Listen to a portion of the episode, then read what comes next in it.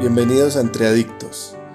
Este es el lugar para hablar de adicciones sin pelos en la lengua, donde hablar de adicciones ya no es un tabú. Somos Efren Martínez, Ivonne Basto y Simón Mejía.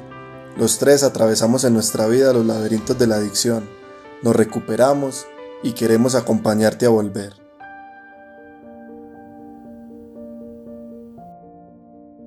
Hola, hola amigos de Entre Adictos, ¿cómo están? Es un gusto para mí saludarlos el día de hoy en un nuevo capítulo de este podcast y hoy me acompañan dos colegas que trabajan hace muchos años en el colectivo aquí ahora con jóvenes, adolescentes en temas de prevención y tratamiento de adicciones. Ellas son Merly Solano y Lina Molina. ¿Cómo están? Muy bien, gracias, muy feliz de estar acá con ustedes. Hola a todos, muy contenta de participar en este podcast el día de hoy. Y bueno, hoy les traemos un tema muy importante que tiene que ver con la relación entre la adolescencia, la familia y las dinámicas que se presentan entre padres e hijos cuando aparece eh, pues como temas de consumo, sospechas o cuando llega por primera vez eh, este, esta alerta a la casa que tiene que ver como como que un vecino nos dijo que lo vieron, la mamá de un amiguito del colegio nos contó que se dio cuenta de algo, casi siempre, casi siempre el, primer llamado o el primer aviso cuando hay un tema de consumo de sustancias es eh, a través de, de un chisme, de una apreciación, de algo que pasó en una salida social, en el colegio, etc. Pero esto es bien difícil de afrontar casi siempre para las familias. Entonces, digamos que lo primero que, lo primero que quiero que abordemos es como desde la experiencia de ustedes, ¿qué han visto que es como lo primero que pasa con los padres cuando se enteran o alguien les dice, mire, yo me di cuenta que su hijo estaba consumiendo? Bueno, hay, hay dos vías que para mí siempre se, se abren en ese momento. La primera vía es que los papás a veces tienden a minimizar, ¿cierto? Y a decir, bueno, eso puede ser cualquier cosa, todo el mundo lo está haciendo en este momento, eso de pronto es de la edad, de pronto no es tan grave. La otra línea que sí se puede abrir es la de maximizar el problema y empezar eh, a controlar excesivamente eh, a los chicos, a los hijos, ¿no? Y estas dos vías, eh, realmente, bueno, una puede ser por desconocimiento o en realidad ambas pueden ser por desconocimiento y realmente lo que tiende a pasar ahí es que no se aborda o no se hace un manejo del tema eh, de una forma adecuada y se permite que avance más en el tiempo. De acuerdo, Meli. Además, eh, es impresionante ver cómo incluso a veces las alternativas de abordaje de estas situaciones recaen en personas que no necesariamente son profesionales en el tema. Entonces puede suceder que recurran a cosas de incluso magia negra o que se, los, los jóvenes justifiquen también el consumo en, utilizando videos que muestran eh, las bondades del consumo de las sustancias y eso hace además que la familia, los papás tengan mucha confusión respecto al tema.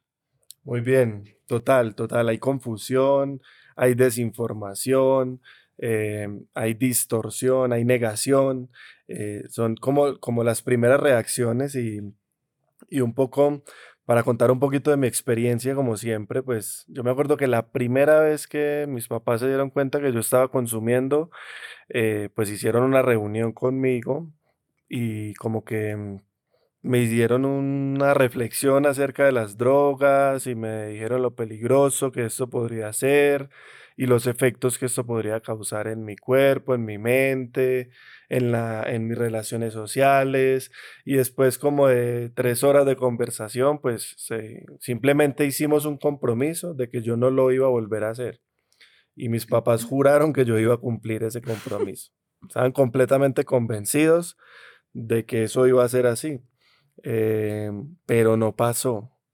Entonces yo también me he dado cuenta, como en consulta, en estos años de experiencia y hasta en mi propia experiencia, que eh, los papás tienden a, las primeras veces a confiar de una, como que ni siquiera van y consultan una opinión de un profesional, sino que dicen, no, pues es mi hijo, yo le he enseñado valores, imposible, o sea, y les dan la posibilidad haciendo como pequeños compromisos y, confiando y, y, yo creo que esto es lindo pues, porque es el amor y el vínculo, pero al mismo tiempo es, es como muy poco. ¿Qué creen ustedes también que, que, debería ser un padre? Además de, de tener esta conversación y de abordar el tema directamente con sus hijos. Yo creo, Simón, que dentro de las cosas, también hablando un poco de la experiencia que yo tuve con, con un hermano adicto, es el tema de poder buscar un profesional que realmente pueda darles una orientación, porque hay muchos mitos alrededor del consumo, hay muchas posturas eh, que a veces hablan de libertades y de permisividad hacia el consumo, pero se pierde un poco el impacto que puede generar no solo en, quien está consumiendo, sino en la familia. Entonces es importante que puedan buscar a una persona que les pueda dar una, orientación adecuada, que les pueda desde la experiencia transmitir eh, las consecuencias que implica, que los pueda incluso, les pueda incluso mostrar que, eh, cuáles son las mejores opciones, porque también puede suceder que, que desde la exageración se cometa el error ya de ser muy radicales, tomar decisiones muy radicales y se nos vayan al otro lado. Entonces, alguien que los pueda orientar de la mejor manera. Bueno, yo también creo que a la hora en la que los padres se enteran, eh, hay que acudir, sí, como dice Lina, eh, a un profesional que realmente tenga todo el conocimiento y la expertise en esto. Pero eh, antes de eso es poder hablar abiertamente el tema eh, con, los hijos de lo que descubrieron, de lo que les están diciendo, de lo que se dieron cuenta en el colegio, los vecinos, como decía Simón, poder hablarlo abiertamente y, y, dejar una postura completamente clara y firme frente al consumo, ¿sí? Otra cosa también que me parece importante es que los padres puedan en ese momento examinarse y darse cuenta cuál es el mensaje que han dado eh, del consumo, del alcohol, porque sabemos que el alcohol pues tiende a, minimizarse un montón y luego se puede convertir en un problema. Entonces creo que es importante acudir sí al profesional, pero también eh, revisar la postura y hablar el tema abiertamente y de inmediato poner el límite. Entonces empiezan a suceder una serie de intentos fallidos por controlar el consumo eh, creo que esto es como lo más común. Muchas veces el control es una estrategia que genera alivio, pero no soluciona lo que hay de fondo. Entonces, muchos padres creen que con controlar a sus hijos, pues van a evitar que las personas consuman. Y yo me he dado cuenta que realmente el control es, es una estrategia muy disfuncional cuando se trata de, del inicio de una adicción. Entonces, muchas mamás y papás dicen, son los amigos, porque ni siquiera son capaces de hacerse responsables o de hacer responsable a su hijo de lo que está pasando. Entonces, son los amigos, así que les prohíben salir con los amigos y le prohíben amistades, y usted no puede hablar con tal y no verse con tal, porque ese es un mal ejemplo, etcétera. Y realmente yo creo que, pues a mí como adolescente yo iba en contra de eso. Yo odiaba que me dijeran con quién tenía que juntarme y entre más me prohibían a uno, más me juntaba con él. Entonces muchas veces el control hace que inconscientemente generemos estrategias de rebeldía en nuestros hijos porque es como eh, en la adolescencia uno está conectado con lo social, digamos que la imagen y lo que es la interacción es una de las cosas más valiosas para uno y los papás se ponen en una guerra contra eso que siempre van a perder. ¿Qué opinas, Lina, tú que has trabajado como en, colegios a través de los programas de prevención que tenemos, como, cómo, se ve esta dinámica del control o qué otras estrategias crees que, que son inadecuadas y utilizan los padres tratando de evitar una adicción? Yo creo que estoy muy de acuerdo con lo que tú dijiste cuando mencionas que se, se trata de buscar un culpable, que además es, es externo, eh, y, y, caer en este juego de, la, de quién tiene la culpa, de, de dónde está la, el origen de, de, este mal que estoy viviendo, no nos ayuda a la hora de abordar estos temas.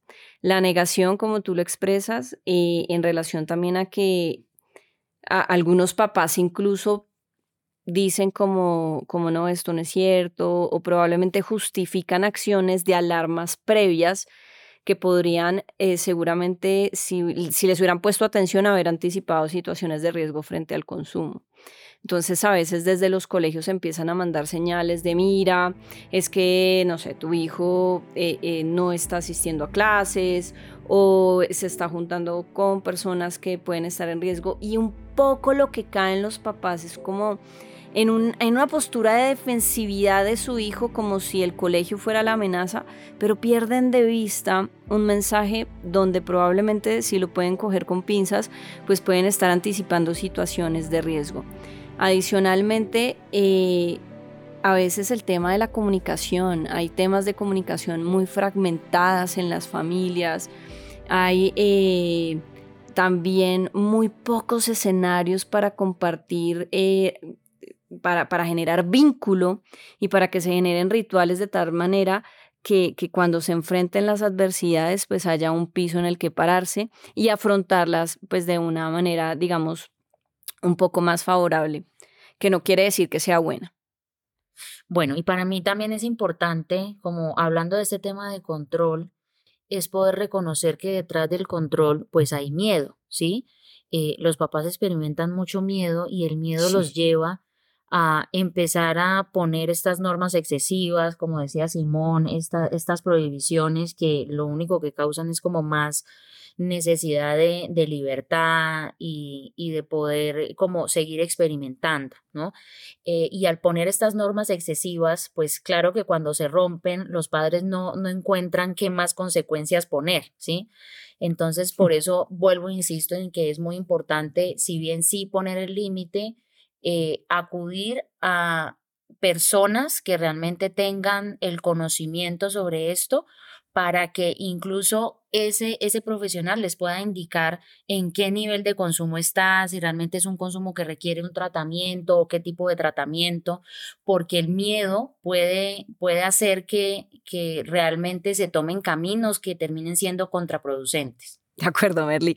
Ahorita que te escuchaba estaba pensando en las exageraciones que a veces pueden tener los papás desde el miedo y es como, no, eh, descubrí que experimentó con el cigarrillo, se va de la casa y si ya lo está echando a la primera vez, pues qué más recursos va a tener cuando se presenten otras dificultades. Es importante poner consecuencias acordes a la falta cometida, sin exagerar, pero tampoco negociar todo el tiempo las consecuencias, porque si el adolescente entiende que puede negociar las, consecuencias de una u otra manera, crece pensando que la vida se puede manipular a su gusto y eso no necesariamente es así. La vida de una u otra manera nos enseña a través de las consecuencias que hay cosas que no podemos controlar y que no podemos manipular a nuestro antojo es importante pensar entonces qué es lo que funciona, qué es lo que funciona. Ya hemos repetido un montón, pues que hay que asesorarse de gente profesional en el tema. Eso es, siempre lo decimos en todos los podcasts, como lo primero que hay que hacer para todo. Pues, pero, pero además de eso queremos compartir algunas experiencias y algunos tips. Yo creo que, yo creo que es muy importante, pues a, a mí, a mí lo que me sirvió fue sentir cierto grado de responsabilidad yo como que cuando trataron de ellos hacer, mis papás, de resolver, de obligar, proponer, como que era algo que sencillamente yo lo veía como un capricho de ellos y no como un tema mío. Cuando empezaron como a dejarme asumir algunas consecuencias reales de mi comportamiento, eh, fue que yo empecé a sentirme mal y a creer que de pronto yo tenía un problema y que tenía que hacer algo. Pero le quiero preguntar a Merly que también tiene un largo trabajo con adolescentes, como si recuerdas alguna experiencia o tienes algún tips que le puedas aportar a una familia que esté pasando por esto. Yo tenía una, una paciente eh, que era la mamá de, de, un chico que estaba en consumo y ella en la consulta me decía, esto es lo peor que me pudo haber pasado en la vida, yo hubiera preferido que me diera cáncer, que le hubiera dado a él, eh, bueno, cualquier enfermedad, esto es lo peor, esto es... Eh, y realmente ella sentía que su hijo estaba desahuciado, o sea, que, que, eso era lo peor que le hubiera podido pasar a su hijo. Entonces, hablando como de estas recomendaciones, creo que es importante eh, que puedan saber que es un, problema, es una dificultad que puede tener tratamiento, ¿sí? Y que hay muchas personas que pueden salir de eso eh, y que como papás el conocimiento es importante, los límites son importantes eh, y poder tener una medida justa y adecuada cuando se presenta esta dificultad en la casa creo que va a ser em, un camino factible para que haya una solución. Entonces no es como como verlo como lo peor del mundo, sino también eh, entrar a mirar cómo esta dificultad cuestiona a la familia o me cuestiona como madre o me cuestiona como padre eh, o como hermano, ¿cierto? En la misma dinámica familiar, porque la adicción no es un tema que solo se presente en la persona que consume, ¿no? Sino también genera y tiene que generar un cuestionamiento interno en cada miembro de la familia. Entonces es poder saber que hay solución eh, siempre y cuando, bueno, como lo repite Simón y lo repetimos, eh, acudan a un buen profesional que tenga todo el conocimiento en esto. Y adicionalmente muchas veces la adicción puede ser el síntoma, pero detrás hay una cantidad de cosas que se venían presentando en la familia que probablemente es importante eh, abordar para que se puedan incluso mejorar las relaciones entre padres, entre hijos, entre hermanos, porque, porque termina hablándose de relaciones disfuncionales familiares que, que, llevan fracturando durante muchos años las relaciones. Entonces es importante, como lo dice Merly, indagar qué hay detrás, abordarlo con el, el, acompañamiento y la asesoría recomendadas que puedan guiar en la mejor forma en la que se pueda solucionar esta situación de vida que se está presentando. Bien, súper. Súper, muchas gracias por, por esas recomendaciones tan acertadas. Yo para resumir diría, la cantaleta no sirve, el control no sirve, la negación o los pañitos de agua tibia o buscar culpables no sirve.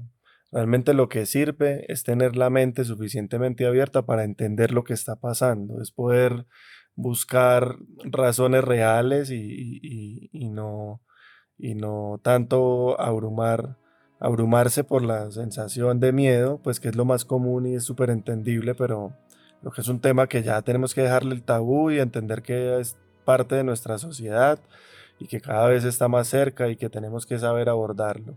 Em, de igual manera, la, la orientación profesional es vital y yo sé que hacemos mucho énfasis en esto, pero es porque está comprobado que es lo que realmente funciona y es como lo más fácil. Realmente es lo más práctico que uno puede hacer cuando le pasa eh, algo de este tipo. Entonces, el amor y los límites para mí es algo sumamente importante, pero uno muchas veces no sabe cómo ordenar eso. Así que por eso la orientación es fundamental. Bueno, y también lo que sirve es eh, poder aceptar no negar, sino aceptar que sí se está presentando esa condición, que hay esa dificultad y pasar a mirar cómo nos podemos hacer cargo de eso en lugar de empezar a buscar culpables, ¿no? Cómo como familia nos podemos hacer cargo de lo que sí está pasando, aceptándolo eh, y generando el cambio que se necesite para que la situación mejore. Bien, entonces nada, nos vemos en un próximo capítulo de Entre Adictos. Muchas gracias por estar conectados con nosotros, por seguirnos. Recuerden que si usted conoce a alguien que necesita escuchar esto, envíeselo. Eh, y quiero agradecerle a Merly y a Lina por su sabiduría y por compartir un poco de su experiencia con nosotros.